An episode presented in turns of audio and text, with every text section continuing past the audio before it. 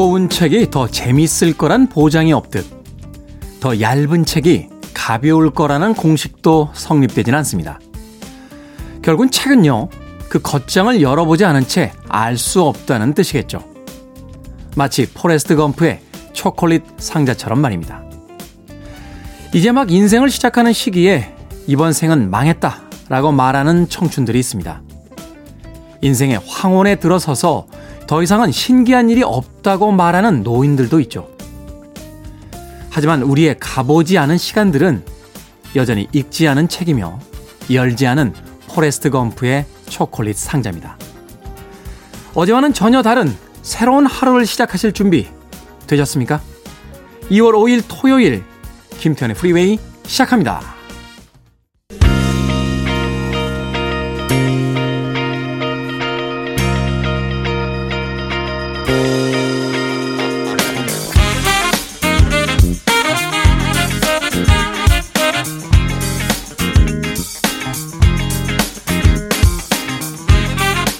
빌보드 Kid의 아침 선택 김태훈의 프리웨이 저는 클 태 자 쓰는 DJ 김태훈입니다. 오늘 첫 곡은 1992년도 빌보드 Hot백 차트 18위에 올라있던 PM Dawn의 Set Adrift on Memory Bliss로 시작했습니다. 자, 토요일 1부는요, 1970년대, 80년대, 90년대에 걸쳐 있는 빌보드 Hot백 차트 히트곡, 바로 이번 주 차트 상위권에 올라있던 음악들 중심으로 선곡해 드립니다. 두 곡, 세 곡의 음악이 이어지니까요. 편하게 그 당시의 히트곡들 감상해 주시면 되겠습니다. 또 2부는요. 북구북구 북칼럼니스트 박사씨, 북튜버 이시안 씨와 함께 책 한 권을 읽어보는 시간 가져봅니다. 오늘은 또 어떤 책들을 읽어볼지 잠시 후 2부도 기대해 주시길 부탁드립니다. 자, 청취자분들의 참여 기다립니다. 문자번호 샵 1061, 짧은 문자는 50원, 긴 문자는 100원, 콩으로는 무료입니다. 여러분 지금 KBS 2라디오 김태현의 프리웨이 함께하고 계십니다.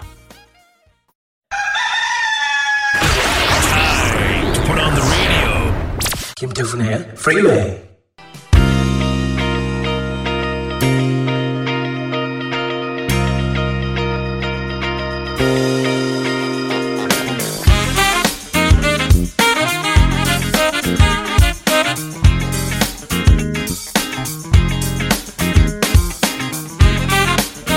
음악만 있는 토요일 세 곡의 노래 이어서 듣고 왔습니다. 돈 맥클린의 American Pie 1972년 빌보드 차트 Hot백 차트 1위에 올랐던 곡이었습니다.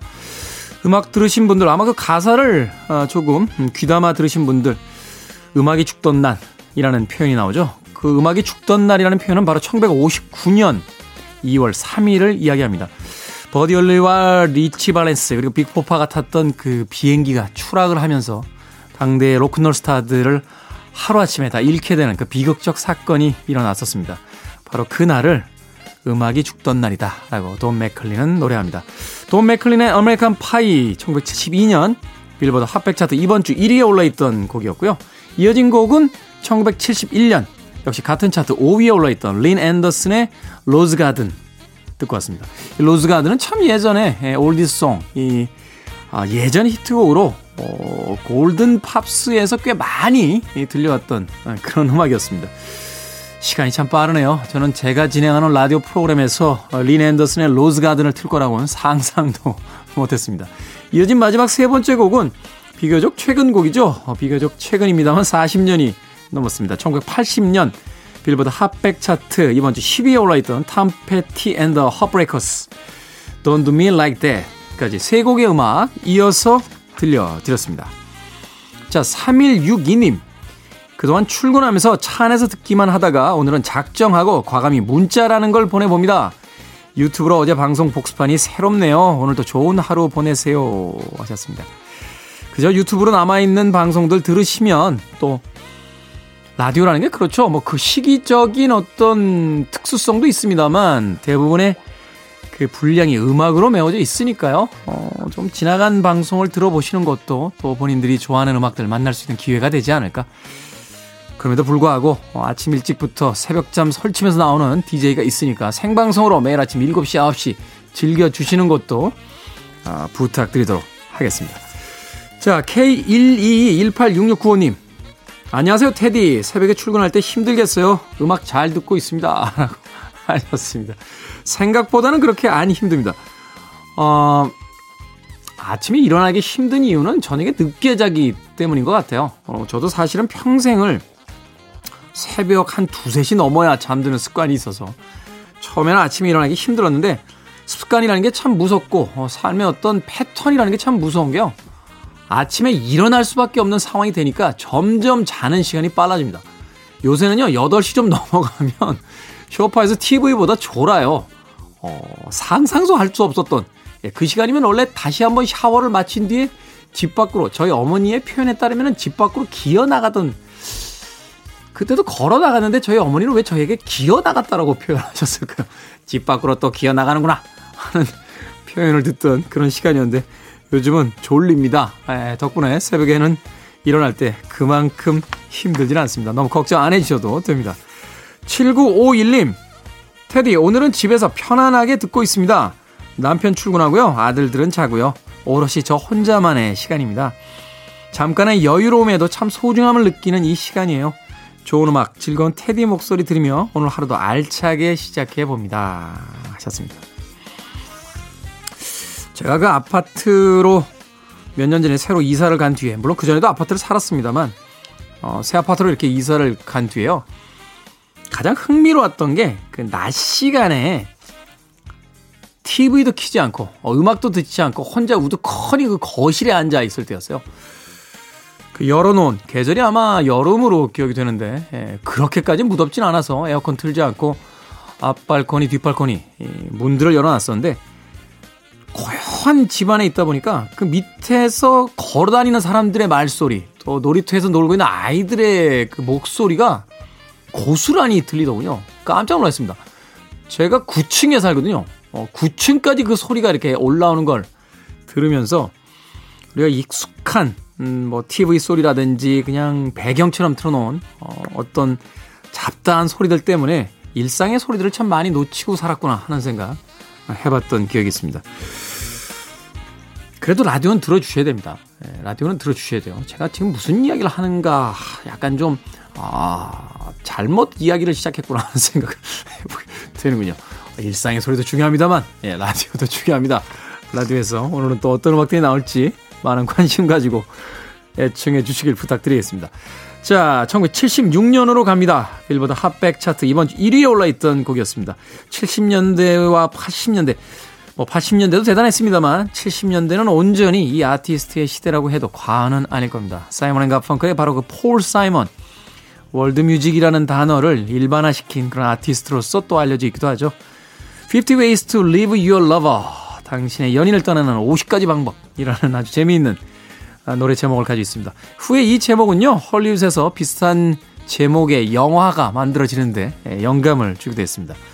자, 이어질 곡은 1993년도 어, 빌보드 핫백 차트 역시 이번 주 10위에 어, 올라있던 Arrested Development의 Mr. Wendell까지 두 곡의 음악 이어집니다.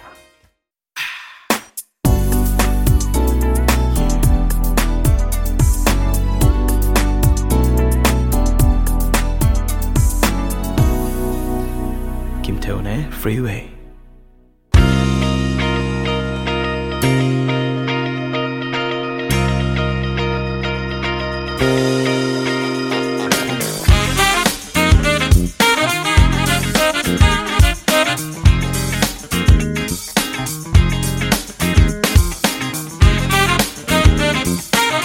빌보드 kid의 아침 선택 KBS 2라디오 김태훈의 프리웨이 음악만 있는 토요일 함께하고 계십니다. 자, 두 곡의 음악 이어서 듣고 왔습니다. 1977년도 빌보드 핫백 차트 이번 주 2위에 올라 있던 로즈 로이스의 Car Wash. 이 로즈 로이스의 Car Wash는 동명 타이틀의 영화의 주제곡으로 사용이 되기도 했습니다. 1976년도에 에, 개봉했던 영화였죠. 세차장에서 벌어지는 아주 그 유쾌한 소동극이었는데요. 굉장히 오래전에 봤던 기억이 납니다. 내용이 그렇게 구체적으로 기억나지는 않습니다. 그런데 그 자동 세차기계 저는 미국이 정말 선진국이다 하는 거를 이 영화를 보면서 새삼 깨달았어요. 76년도에 자동 세차 기계가 있더군요. 영화에서 이제 벌어지는 그 세차장에서 일하는 사람들끼리 일종의 소동극, 유쾌한 코미디 영화였던 거로 기억이 됩니다. 내용은 자세히 기억이 안 납니다만 꽤나 재밌었던 거로 어, 기억을 하고 있습니다. 흥미로운 건 포인터 시스터스가 이 영화에 잠깐 출연해요. 아, 영화 보시면 어떤 장면에 출연하시는지 아마 알 수 있을 겁니다. 당시에 이제 가장 유명했던 흑인 코미디언들이 예, 출연했던 영화 Car Wash의 주제곡 로즈 로이스의 Car Wash 1977년도 이번 주 빌보드 핫백 차트 2위에 랭크된 곡으로 소개를 해드렸고요. 이어진 곡은 1989년도 역시 이번 주 같은 차트 7위에 올라있던 캐린 화이트의 The Way You Love Me까지 두 곡의 음악 이어서 들려드렸습니다. 어, 김유식님, 중1 우리 아들 영어 문제 모르면 와이프한테 안 물어보고요. 저한테만 물어봅니다. 아빠, 이 단어 뭐야? 나도 모른다 아들. 아빠 학교 졸업한 지 30년 넘었다. 제발 영어는 학교 선생님한테 물어봐줘. 그래도 중1 정도면은 중1 정도면 그래도 대답해 줄 수 있지 않습니까? 영어 단어 정도. 중2부터는 제가 장담 못 하겠습니다. 아, 근데 중1 정도, 중1 정도면은 할 수 있지 않나요? 아닌가요? 중1 영어 단어 어렵나요? 왜 다들 시선을 피합니까? 밖에 계신 분들.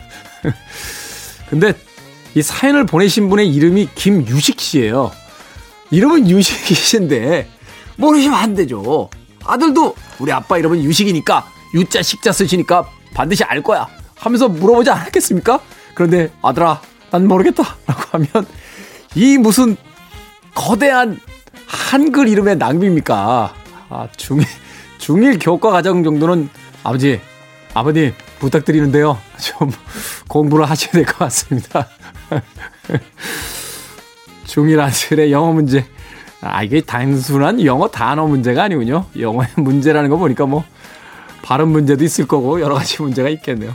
모르죠. 어떻게 합니까? 사실 영어 저도 학교 다닐 때 가장 어려웠던 게 이 발음이에요. 아, 악센트가 몇, 몇 음절에 있는지 이거 못 외워서 참 시험에서 많이 틀렸던 기억이 납니다. 자, 7250님, 새해 들어 헌혈 계획을 세웠습니다. 올해 분기별로 한 번씩 헌혈하기로 계획을 세웠답니다.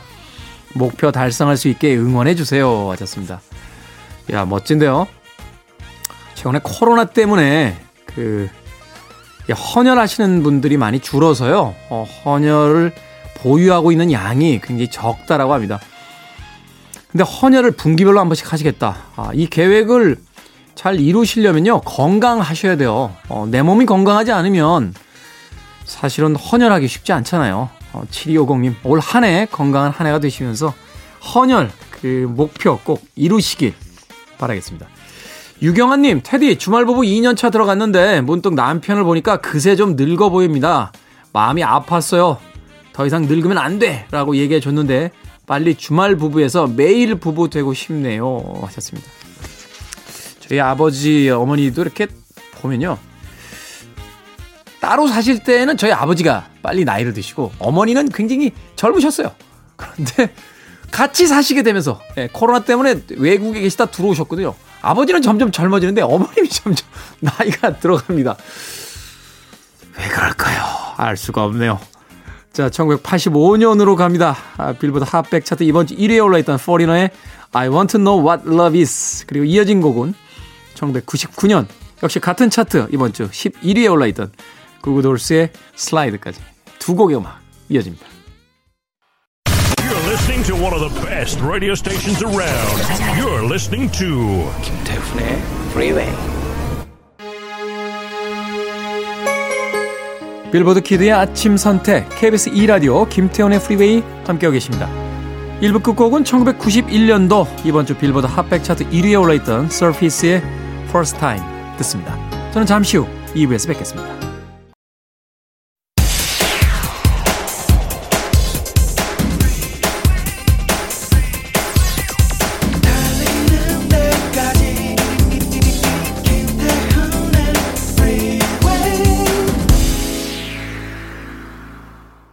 김태원의 프리웨이 2월 5일 토요일 2부 시작했습니다.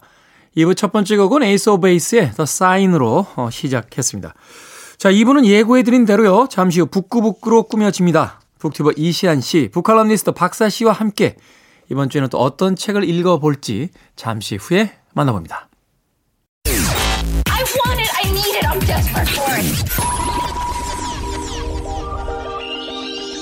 Okay, let's do it. 임백천의 프리웨이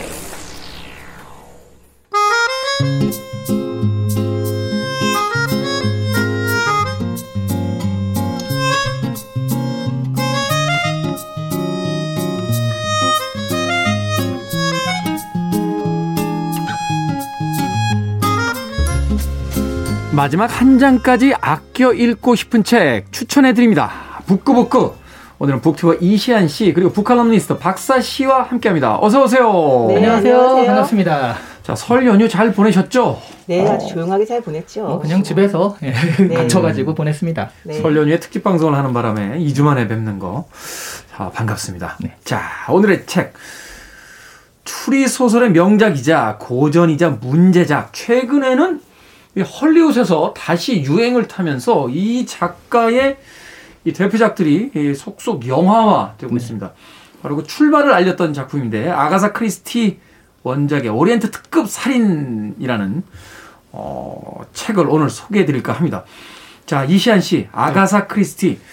뭐 읽어본 사람은 없어도 그 이름을 모르는 사람은 없지 않을까 하는 그쵸. 생각이 드는데 아가사 크리스티 우리 시대에는 참 대단했던 음, 인기 작가였어요. 어떤 작가인지 좀 소개를 해 주십시오. 그리고 사실 흔히들 추리 소설의 여왕이라는 말을 쓰는데 추리 소설의 여왕. 네. 전 여자를 빼는 게 맞다라고 생각을 해요. 맞아요. 그렇죠. 추리- 사실은 네. 뭐 셜록 홈즈의 코난 도일이나 네. 모리스 르블랑 같은 그 작가와 함께 뭐 같은 초인류 추리소설 작가잖아요. 게다가 사실 셜록 홈즈나 리펜 같은 경우에는 약간의 액션파 그- 같은 액션이 들어가잖아요.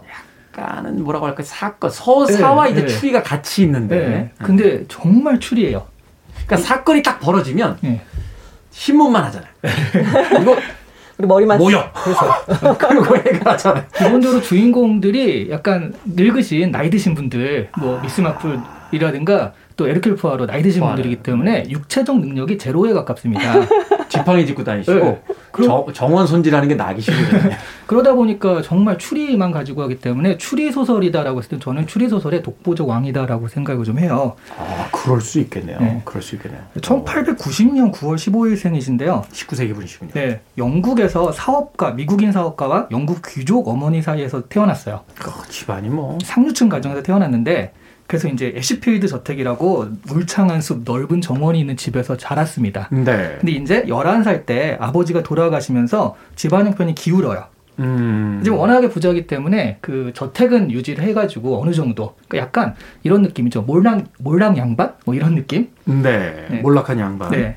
그런데 그 아가사 크리스트가 처음에는 10, 그 10대 때는요 글쓰기 같은 건 취미였고 음악을 하고 싶어 했어요. 성악을. 아, 음악을 하고 싶어 네네. 했다. 그래서 성악가로 그 레슨을 받고 실제로 이제 테스트도 받았는데 재능이 부족하다라는 음. 얘기를 듣고 결국엔 그리고 약간의 무대 공포증도 있었대요 당시에는 그래서 결국에는 성악가로 성공하지 못하고 22살에 어 그때 약혼을 했었는데 그 약혼을 파기하고 아치볼트 크리스티라는 군인과 연애를 하면서 아. 예, 그러면서 한 2년 정도 있다가 결혼을 하게 되거든요. 네. 그 사이에 육군병원의 간호사로 자원해서 간호사로 근무 약국에서 근무를 했었는데 아, 그런 또 어떤 경험이 또 이 추리 소설에 많이 도움이 되는군요. 어, 그럼요, 오. 그럼요. 게다가 그 간호사로 근무할 때요 언니와 싸웠대요 언니가 네가 아무리 글을 써도 그러니까 내가 범인을 예측하지 못하는 그런 소설은 쓰지 못할 것이다 오. 그래가지고 아. 오기가 발동해서 일종의 게임이 시작이 되는 거군요. 그렇죠 3 주일 만에 쓴 게 바로 스타일스 저택의 괴사건이라고 에르클 포아라가 처음 등장한 소설을 그때 썼다고 합니다 음. 아가사 크리스티가 쓴 작품은 아닙니다만 갑자기 그 대사가 생각이 나군요. Let's play the game. 그, 그 후로는 근데 그게 또 딱 하자마자 갑자기 되진 않잖아요. 그래가지고 한 4년 정도 출판을 못 해가지고 음. 원고가 돌다가 처음에 출판을 했는데 출판하고 한 어, 2,000부 정도 팔리고 말았어요. 2,000부 정도는 저도 팔아요. 2,000부 정도는 저도 팝니다. 그 시점에서 얘기를 끝내면 안 되죠. 네. 그런데 나중에 계속 발표하는 소설들, 특히 에크로이드 살인 사건 같은 경우가 엄청난 주목을 받으면서 역주행을 하죠. 그래서 음. 이제 추리 소설의 여왕이라는 타이틀을 가지게 되었는데요.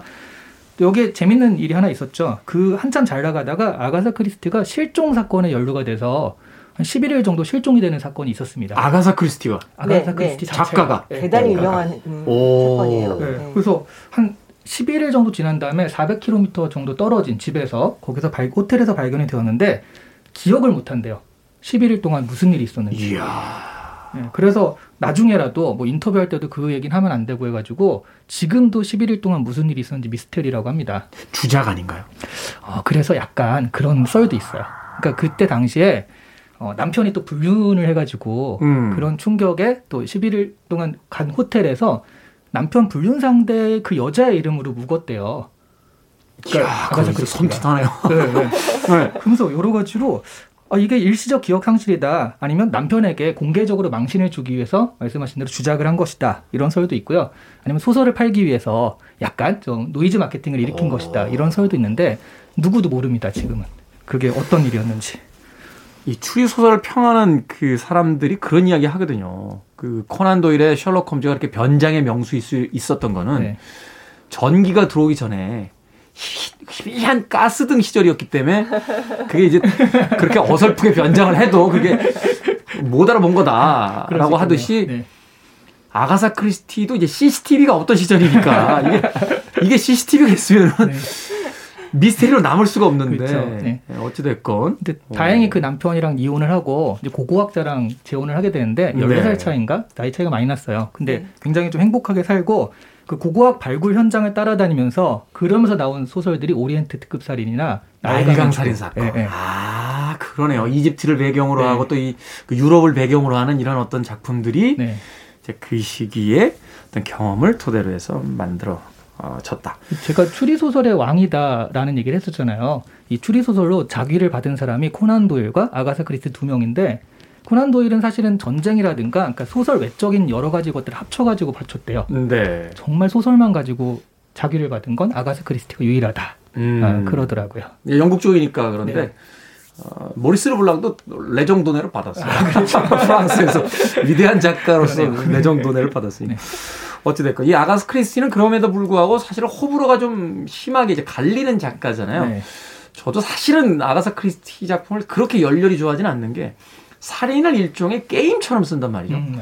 그래서 체스판의 여왕이라는 그 별명이 있을 정도로 이 장기말들 사람을 장기말들처럼 써서 게임을 하는 그런 작가다. 하지만 거기에 바로 또 추리 소설의 묘미가 있다. 이런 평들도 있는데 어찌 됐건 이제 박사 씨가 이 책의 이제 줄거리를 소개를 해 주실 겁니다. 네. 자, 80년이 넘은 아, 이 전에 이제 80년 여년이 넘은 바로 그 과거에 나온 책인데 지금도 현대적인 영화로 만들어질 정도로 대단한 추리 소설입니다. 아직 이 책 안 보신 분 혹은 아니야 나 이 책을 꼭 내가 꼭 봐야겠어. 결말을 알면 안 돼.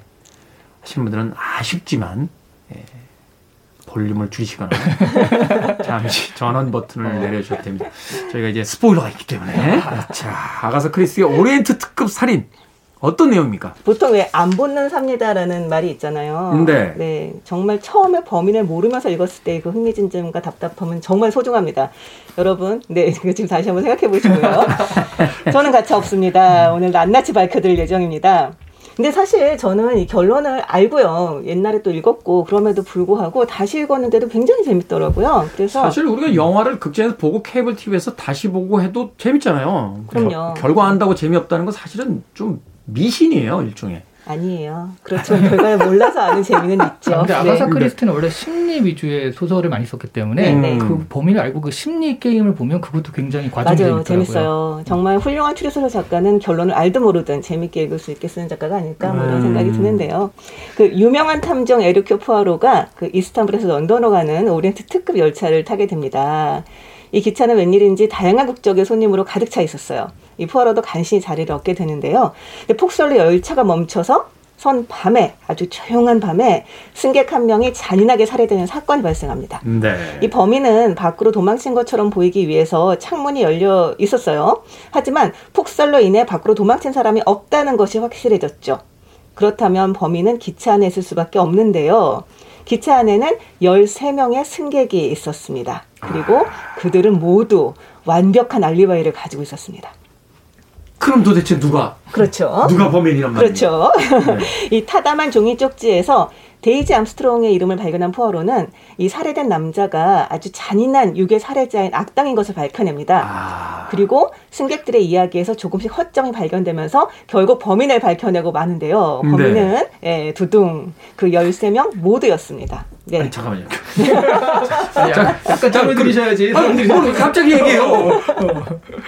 여러분, 여러분의 심장은 충격이 필요합니다.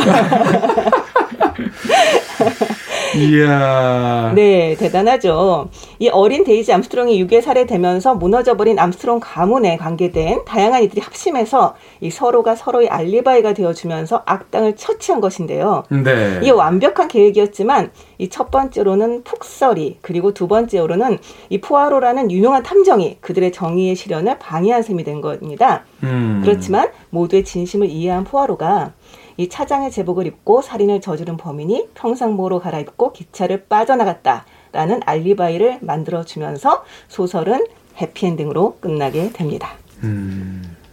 이런 점이 또 아가사 크리스티의 어떤 그 매력이지 않나 하는 생각이 들어요. 맞아요. 맞아요. 그러니까 우리의 그 어떤 추리를 완전히 그 180도로 뒤집어 버리는 일종의 충격도 있습니다만 그 뒤에 느껴지는 어떤 그 드라마, 이 살인에 얽혀 있는 어떤 이야기들 그런 것들을 통해서 사실은 뭐 혹자들은 앞서 이야기한 것처럼 뭐 게임처럼 다루지 않느냐라고 하지만 이 모든 것이 다 종결된 뒤에 다시 한번 이 사건을 되돌아보게 만드는 그런 어떤 네. 또 힘도 가지고 있는 작가가 아닌가 하는 또 생각이 드는데 네. 자, 이 소설 그리고 이 영화 처음 봤을 때 사실 충격이었어요. 어, 너무 충격이죠. 네.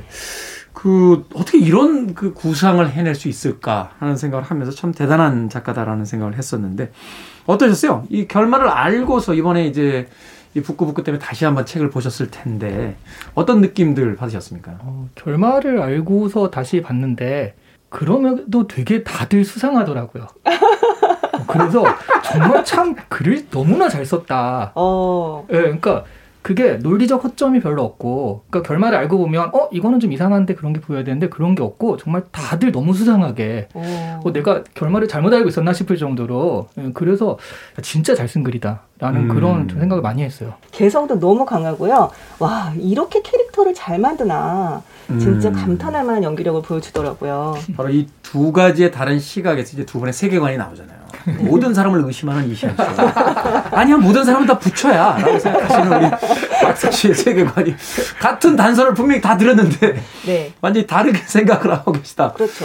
근데 그 중에 가장 지- 우아하고 지혜로운 그 드래고미로프라는 공작 부인이 나와요. 네. 근데 이 부인이 중간에 이제 딱 에르클 푸아로를 처음 만나서 이제 신문을 하는데 그 어, 이름이 어떻게 된다고 하셨죠? 물어보니까 아 누굽니다 이렇게 얘기를 하니까 이렇게 말을 합니다. 에르클 푸아로 아 예 기억이 납니다. 이건 운명이로군요. 라고 말하는 장면이 아. 나오는데 그때 이미 범인이 밝혀질 것을 예감한 게 아닐까 정말 멋지네요. 그 체념과 안타까움이 이제 와서 되게 절절하게 탁 느껴지더라고요. 음, 멋지네요. 그 작가의 네. 어떤 그 필력에 의해서 네, 네, 결국 모든 것들은 다 밝혀진다라고 하는 어떤 그런 암시 같은 것도 담겨져 있고. 네, 네. 사실 저도 이 그 책도 보고 영화도 봤었는데 참 원작이 중요하다는 건 느끼게 되는 게 영화는 사실 그렇게 높은 평가를 못 받았어요. 음. 어, 2017년에 제작됐던 영화는 케네스 브레너라고 하는 로렌스 올리비에 이후에 영국에서 셰익스피어 극을 가장 잘 해석하고 연기한다라는 연출자이자 배우였는데 그럼에도 불구하고 이제 원작의 아우라에 미치지 못한다. 하지만 그럼에도 불구하고 봐줄만하다 하는 생각을 했을 정도로 또 그 배우들의 면면을 봤을 때, 아, 이 작품이 그 헐리우드에서 혹은 유럽에서 어떤 평가를 받고 있는지 당대 최고의 배우들이 단역 아닌 단역으로 다 출연하거든요. 어, 그만큼 이 작품에 대한 어떤 respect가 있었던 게 아닌가 하는 또 생각도 초창기에 이 아가사 크리스티 작품 중에 오리엔트 특급 살인이 제일 먼저 영화가 됐었대요. 네. 2017년 이전에 영화가 됐었는데 74년도. 네. 그때 아, 숀 코너리죠. 숀 숀, 코너리. 코너리가 나오기도 하고 하면서 그때 초호화 캐스팅을 했었대요. 당시로서. 음. 그 이후로 아가사 크리스티 작품의 전통이 초호화 캐스팅이라는 게 전통이 돼서 지금도 계속 그렇게 한다 그럽니다. 배우들도 그럴 것 같아요. 네, 아가사 네. 크리스티의 작품에 출연하는데 비록 분량은 작지만 이 어떤 캐릭터를 연기하든 그 소위 scene stealer라고 하잖아요. 네. 자기의 어떤 시간을 가질 수 있는 캐릭터. 그렇다면 뭐 해볼 만하지 않은가. 해볼 만할 것 같아요. 저희 스텝이 뽑아줘서 잠깐 살펴봤는데 1974년도에 등장했던 배우들 이름 숀 코너리 뭐 설명이 필요 없죠. 로렌 바콜은 뭐 당대의 여배우였어요. 그 험프리 보가트의 아내로 유명한 재클린 비셋은 뭐 역시나 TV까지 점령을 했던 특히나 그 시드니 셀던이나 이 아가사 크리스티 작품이 많이 나왔던 배우로 알려져 있고 잉그리드 버그만 나옵니다. 끝났죠. 누구를 위하여 종을 울리나 뭐 카사블랑카에 나왔던 그리고 안소니 퍼킨스 사이코의 그 유명한 안소니 퍼킨스도 등장을 했고 이 카세티 라쳇이라는 그 배우가 말하자면 이제 범인 그 살해된 사람이죠. 살해된 인물에 대한 정보가 없는데 아마 리차드 위드마크로 제가 기억을 해요. 당시 이제 최고의 그 남자 배우 중에 한 명. 2017년에 보면 케네스 브래너, 윌렘 대포, 주디 덴치, 007의 그 유명한 M, 예, 그리고 미셸 파이퍼, 조니 뎁이 카세티 역할을 맡았고 페넬로페 크루즈까지. 그리고 근데 사람들이 잘 모르는데 거기 데베넘이라고 그 영어 교사가 나오잖아요. 네. 가정교사. 네, 그거를 맡은 사람이 데이지 리들리라는 여잔데요. 네, 이 사람이 나중에 스타워즈 7, 8, 9편의 주인공이에요. 레이 역할을 한. 그렇죠. 네. 아니 근데 너무 잔인하지 않습니까? 이게 보통 추리 소설 같은 것들을 영화화 했을 때 사람들이 누가 범인인지 알아보는 방법 중에 하나가 누가 제일 비싼 배우냐. 저 사람이 주연이구나. 중요한, 그렇죠. 중요한 그렇죠. 그것도 굉장히 중게 하나의 힌트가 될 텐데 이렇게 총호화프로 나오면 도대체 이 중에 누구가 범인인지 알 수가 없잖아요. 심지어는 조니 뎁이 죽잖아요. 너무 일찍. 그러니까 조니 뎁이 범인이어야 되는데 조니 뎁이 죽어버리니까. 네. 뭐 이런 이야기들 네, 흥미롭게 나누고 있습니다. 음악 한 곡 듣고 와서 계속해서 오리엔탈 특급 살인 그 아가사 크리스티의 원작 소설 읽어보도록 하겠습니다. 자 추리 소설에 대한 이야기를 하고 있어서 추리 소설이라는 곡명의 음악 가져왔습니다. 타바레스입니다. Who Done It 빌보드 키드의 아침 선택 KBS 2라디오 김태훈의 프리웨이 토요일 2부 순서죠. 북구북구 이시안 씨, 박사 씨와 함께 오늘은 오리엔트 특급 살인 아가사 크리스티의 원작 소설 읽어보고 있습니다. 타바레스의 Who Done It 추리 소설이라는 곡 듣고 왔습니다. 자, 에르큘 푸아로가 바로 이 사건을 해결하는 탐정으로 등장합니다. 아가사 크리스티의 이 작품 중에는 어, 남자 탐정인 에르큘 푸아로 그리고 여성 탐정인 이제 미스 마플 네. 이두 명이 이제 가장 중심적인 인물인데 자, 이 에르큘 푸아로 이 캐릭터를 설명하는 장면이나 대사 중에 뭐 인상적인 부분이 있다라면 어, 어떤 부분들이 있을까요? 저는 이 외양 자체가 음. 되게 우스꽝스럽게 묘사가 돼요.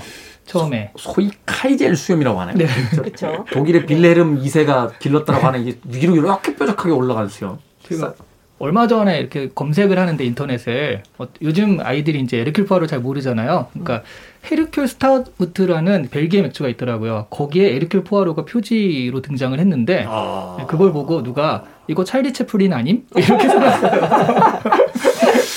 수염을 잘 봐야 돼. 채플린은 채플린은 좀 죄송한 얘기입니다. 약간 히틀러 수염이잖아요. 요 코밑으로 이렇게 이방 수염 비슷하게 나. 있고. 포아로는 이렇게 멋있게 살바도로 달리 수염인데 이렇게 위로 올라가.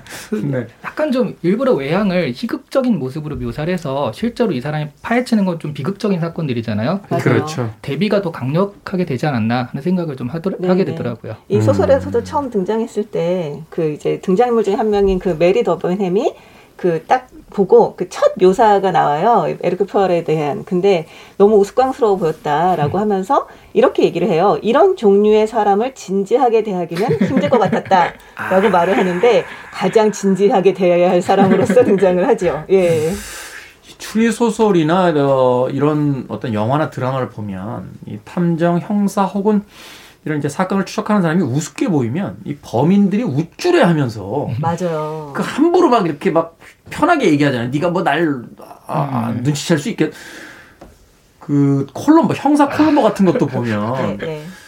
아 그게 말입니다. 막 보면 그 아주 대단한 지능 범인 그 범인들이 뭐 네. 이런 친구가 나를 잡겠어라고 하는데 결국 그걸 이제 말하자면 어떤 자신의 장점으로 해서 이제 그 사람들이 어떤 이 진술들을 끌어내는 그런 효과들을 만드는데 에르클 푸아로가 바로 그런 어떤 추리 기법이 있지 않았나 하는 또 생각도 해보게 됩니다. 기법으로 외모를 그렇게 갖기는 쉽지 않겠지만, 네.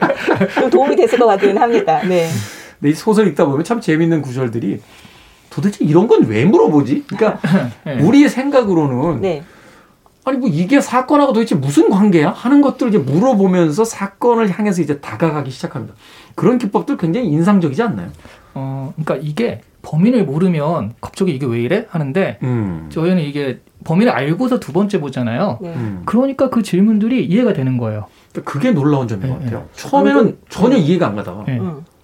마지막에 거꾸로 책을 거꾸로 다시 읽어보면 다 의미가 있는 대사들. 그게 작가의 치사한 점이죠. 작가는 작가가 작가는 자기는 범인을 알고 있으니까 이런 걸 그냥 자유자재로 쓸 수가 있는 거죠. 네. 아 그렇군요. 작가는 범인을 알고 있었군요. 이미 알고 있는 거죠. 그리고 에르큐 포아로의 추리의 특징은요. 그러니까 이- 감정적이에요. 홈즈나 이런 사람들은 철저하게 논리 음. 이런 거기 때문에 그래서 이 감정적이기 때문에 추리가 이런 식의 추리는 다른 데서 안 나오거든요. 근데 저 사람의 성격상 이런 식의 범행을 저지르진 않을 거야. 이런 것들이 사실은 되게 감정적인 추리잖아요. 근데 그렇죠. 에르킬 포아로는 이런 추리를 한단 말이죠. 그러다 음. 보니까 질문도 네. 그런 심리적인 것 트릭들이 좀 많아요. 저는 근데 너무 좀, 아, 좀 교활하지 않나? 약간 이런 생각이 들었던 게. 작가가요, 아니면 에르클 푸아로? 에르크 푸아로가요. 에르클 푸아로가 교활한 게 작가죠, 뭐 결국은. 아이, 그게 똑같진 않죠. 네. 근데 어쨌든 이 사람이 이제 수사를 하던 도중에 거기 아주 순한 하녀의 가방에서 이제 그 차장의 제복이 나와요.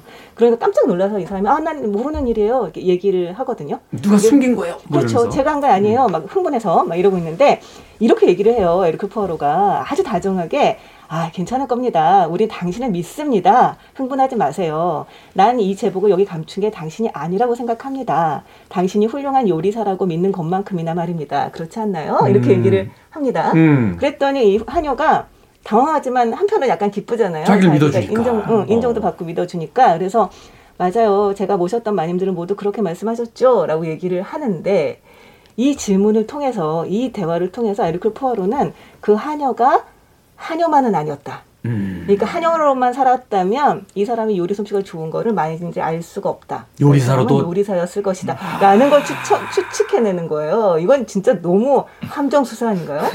너무 교활하지 않나요? 네. 네. 난 그런 사람들하고는 맥주도 같이 먹어. 아, 약간 그럼요. 제가 보기엔 최초의 프로파일러가 아닌가 에르킬 포아로가 기가 막히군요. 네. 앞서서 제가 저희가 그 이 범인에 대한 이야기를 했었습니다만 사실 이제 추리 소설을 읽어 나가다 보면 각자의 어떤 촉을 가지고 나는 이 사람이 범인인 것 같아. 아니야, 난 저 사람인 것 같아 라고 얘기를 하잖아요. 네. 그러면 우리는 너무 근시안적으로 이 사람이 범인일까, 저 사람이 범인일까. 그러니까 얘가 범인이면 저 사람은 아니고, 저 사람이 범인인 것 같으면 또 얘가 아니고, 막 여기서 시소를 타게 되는데 이 작품의 놀라운 점은 작가는 그 근시안적인 시각에서 완전히 벗어나서 그럼요. 전지적 작가 시점. 전적 작가 시점에서 다 법이냐?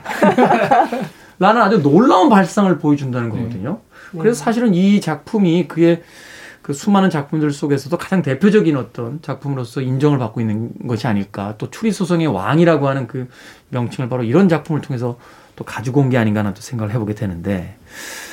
자, 이 추리소설을 읽다 보면 범인인지 아닌지는 잘 모르겠습니다만 음, 감정이입하게 되는 캐릭터들이 등장을 합니다. 더군다나 이제 이렇게 많은 주인공들과 또 이 등장인물들이 있을 때는 독자가 분명히 감정이입을 할 수 있는 캐릭터가 있어야지만 그 책이나 영화가 성공하게 되잖아요. 네. 두 분은 어떠셨어요? 그게 약간 아이돌 처음에 만들 때랑 비슷한 그런 거잖아요. 이- 이런 사람이 좋아하는 그러네. 캐릭터, 네, 이런 네. 사람이 좋아할 캐릭터 해가지고 아. 캐릭터를 쫙 나열해 놓고 어. 예, 그런 거잖아요. 음. 저는 여기서는 그 영국 가정교사 메리 더버넴 같은 경우가 사실 좀 논리적이고 음, 그러니까 네. 푸아로가 얘기하기를 여기서 이런 법행을 저지를 사람이라면 저 사람밖에 없다 심리적으로는 음. 이런 트릭을 만들 수 있는 저 사람밖에 없다라고 처음에 지목을 해요. 음, 네. 가장 수상하잖아요.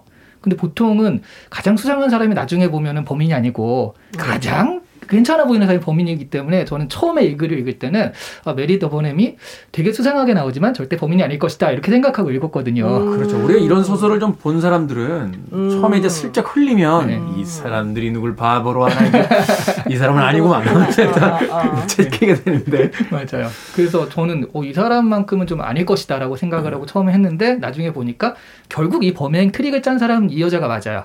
예, 그 머리는 여기서 나온 거죠. 음. 이런 것들을 보면서 어, 되게 이런 캐릭터는 어쨌든 좀 매력적이긴 하다. 그러니까 포아로와 같이 각을 세울 수 있는 그런 캐릭터잖아요. 음. 저는 이 캐릭터 좀 가장 이입이 좀 많이 됐었어요. 네. 네. 박사님은 감정이입은 아니고요. 정말 감탄했던 캐릭터가 있는데 이 나오는 캐릭터 다 개성적인 매력이 있는데 그 중에 역시 앞권은 하버드 부인 하버드 부인. 네. 음. 이 부인은 하- 살해된 남자의 옆방에 묵었기 때문에 누구보다 의심받기 쉬운 위치인데 정말 말도 많고 철도 없는 어떤 아주머니였기 때문에 음. 가장 의심하기 어려운 캐릭터로 나옵니다.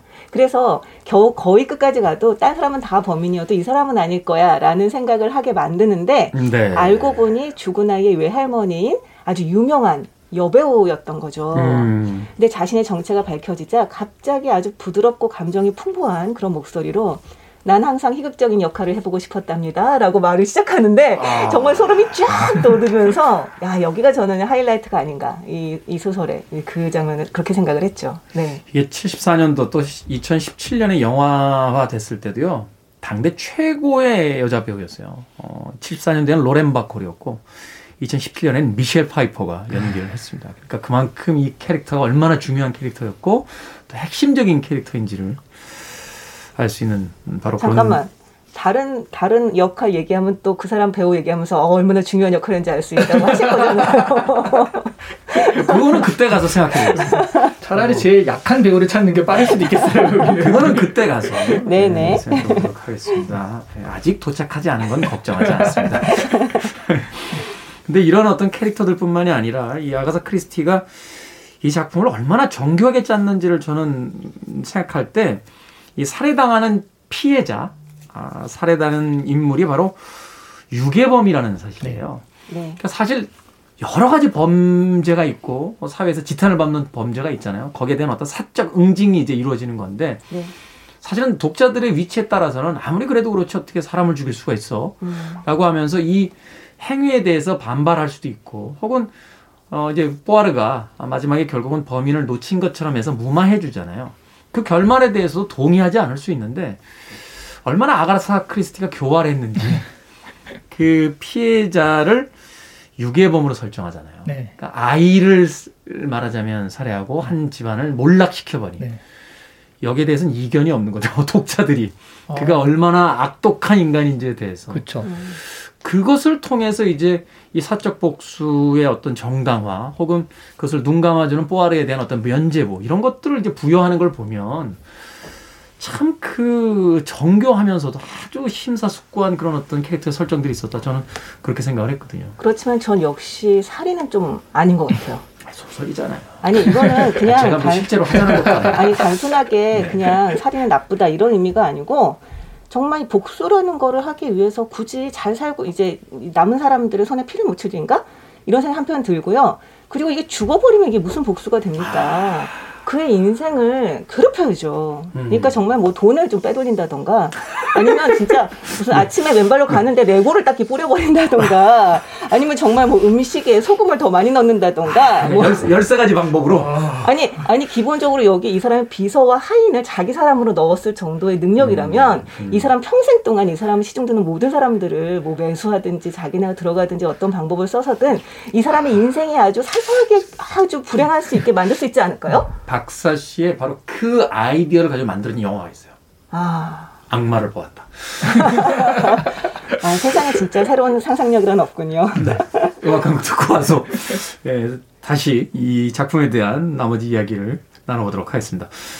자, 범인은 있지만 누구에게도 죄를 물을 수 없는 이 딜레마적인 상황. 하워드 존스의 음악이 맞지 않을까 하는 생각이 듭니다. No one is to blame.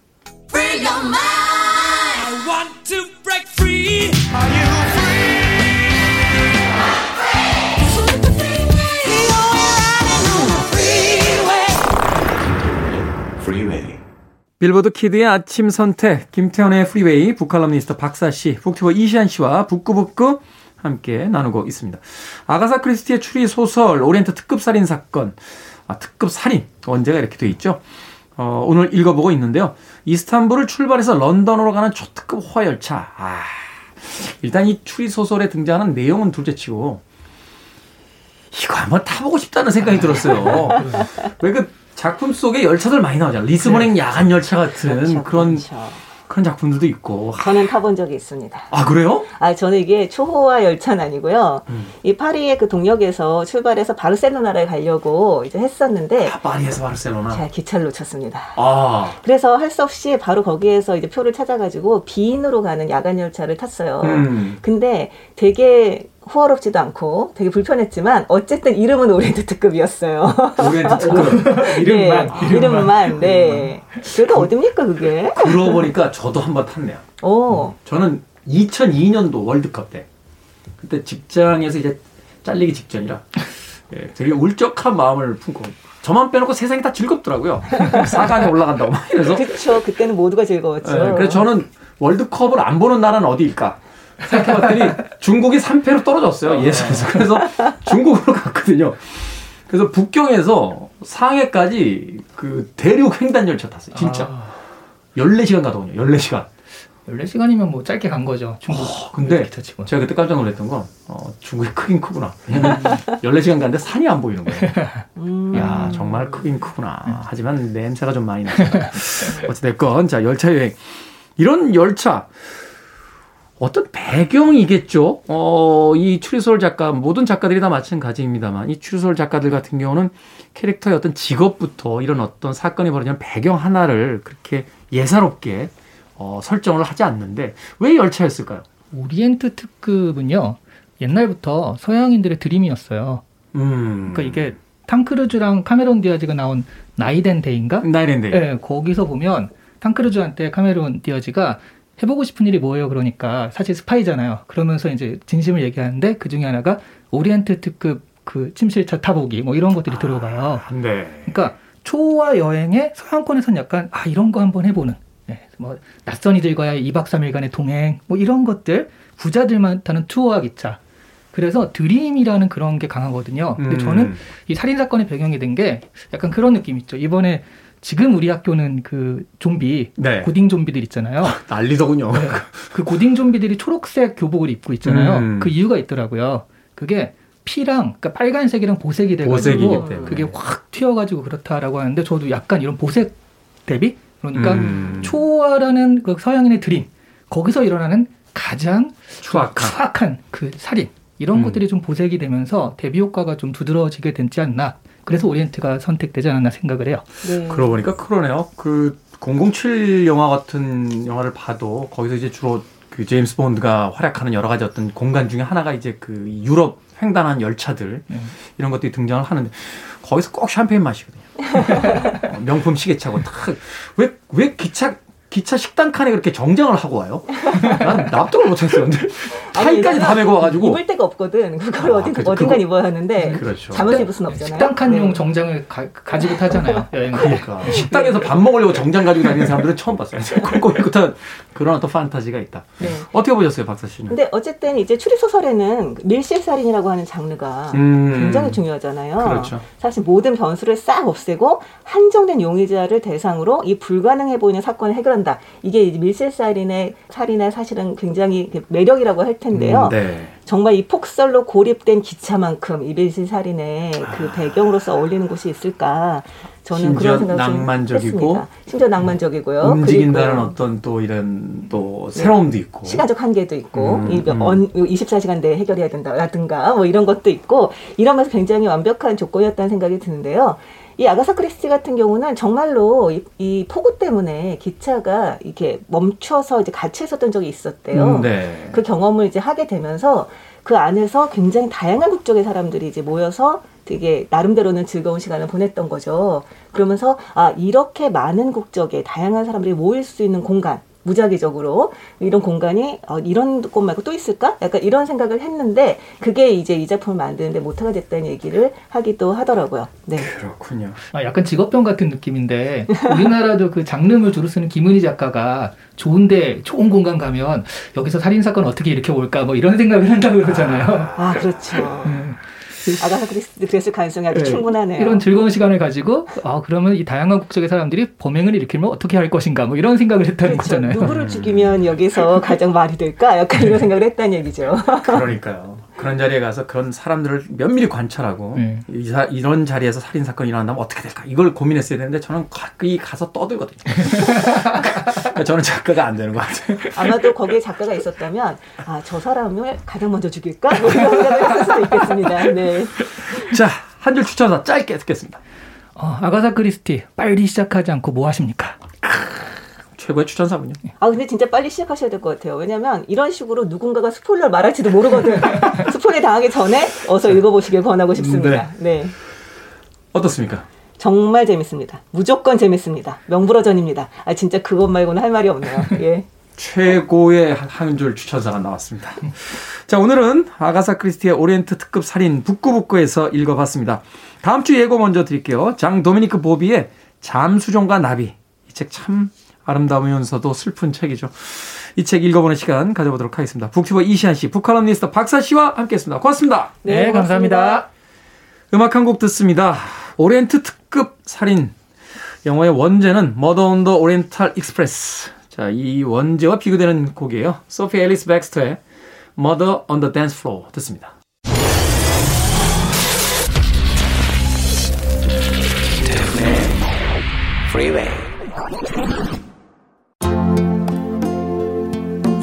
KBS 2라디오 김태훈의 프리웨이 오늘 방송 여기까지입니다. 오늘 끝곡은 더 토니 리치 프로젝트의 Nobody Knows 듣습니다. 편안한 하루 보내십시오. 저는 내일 아침 7시에 돌아오겠습니다. 고맙습니다.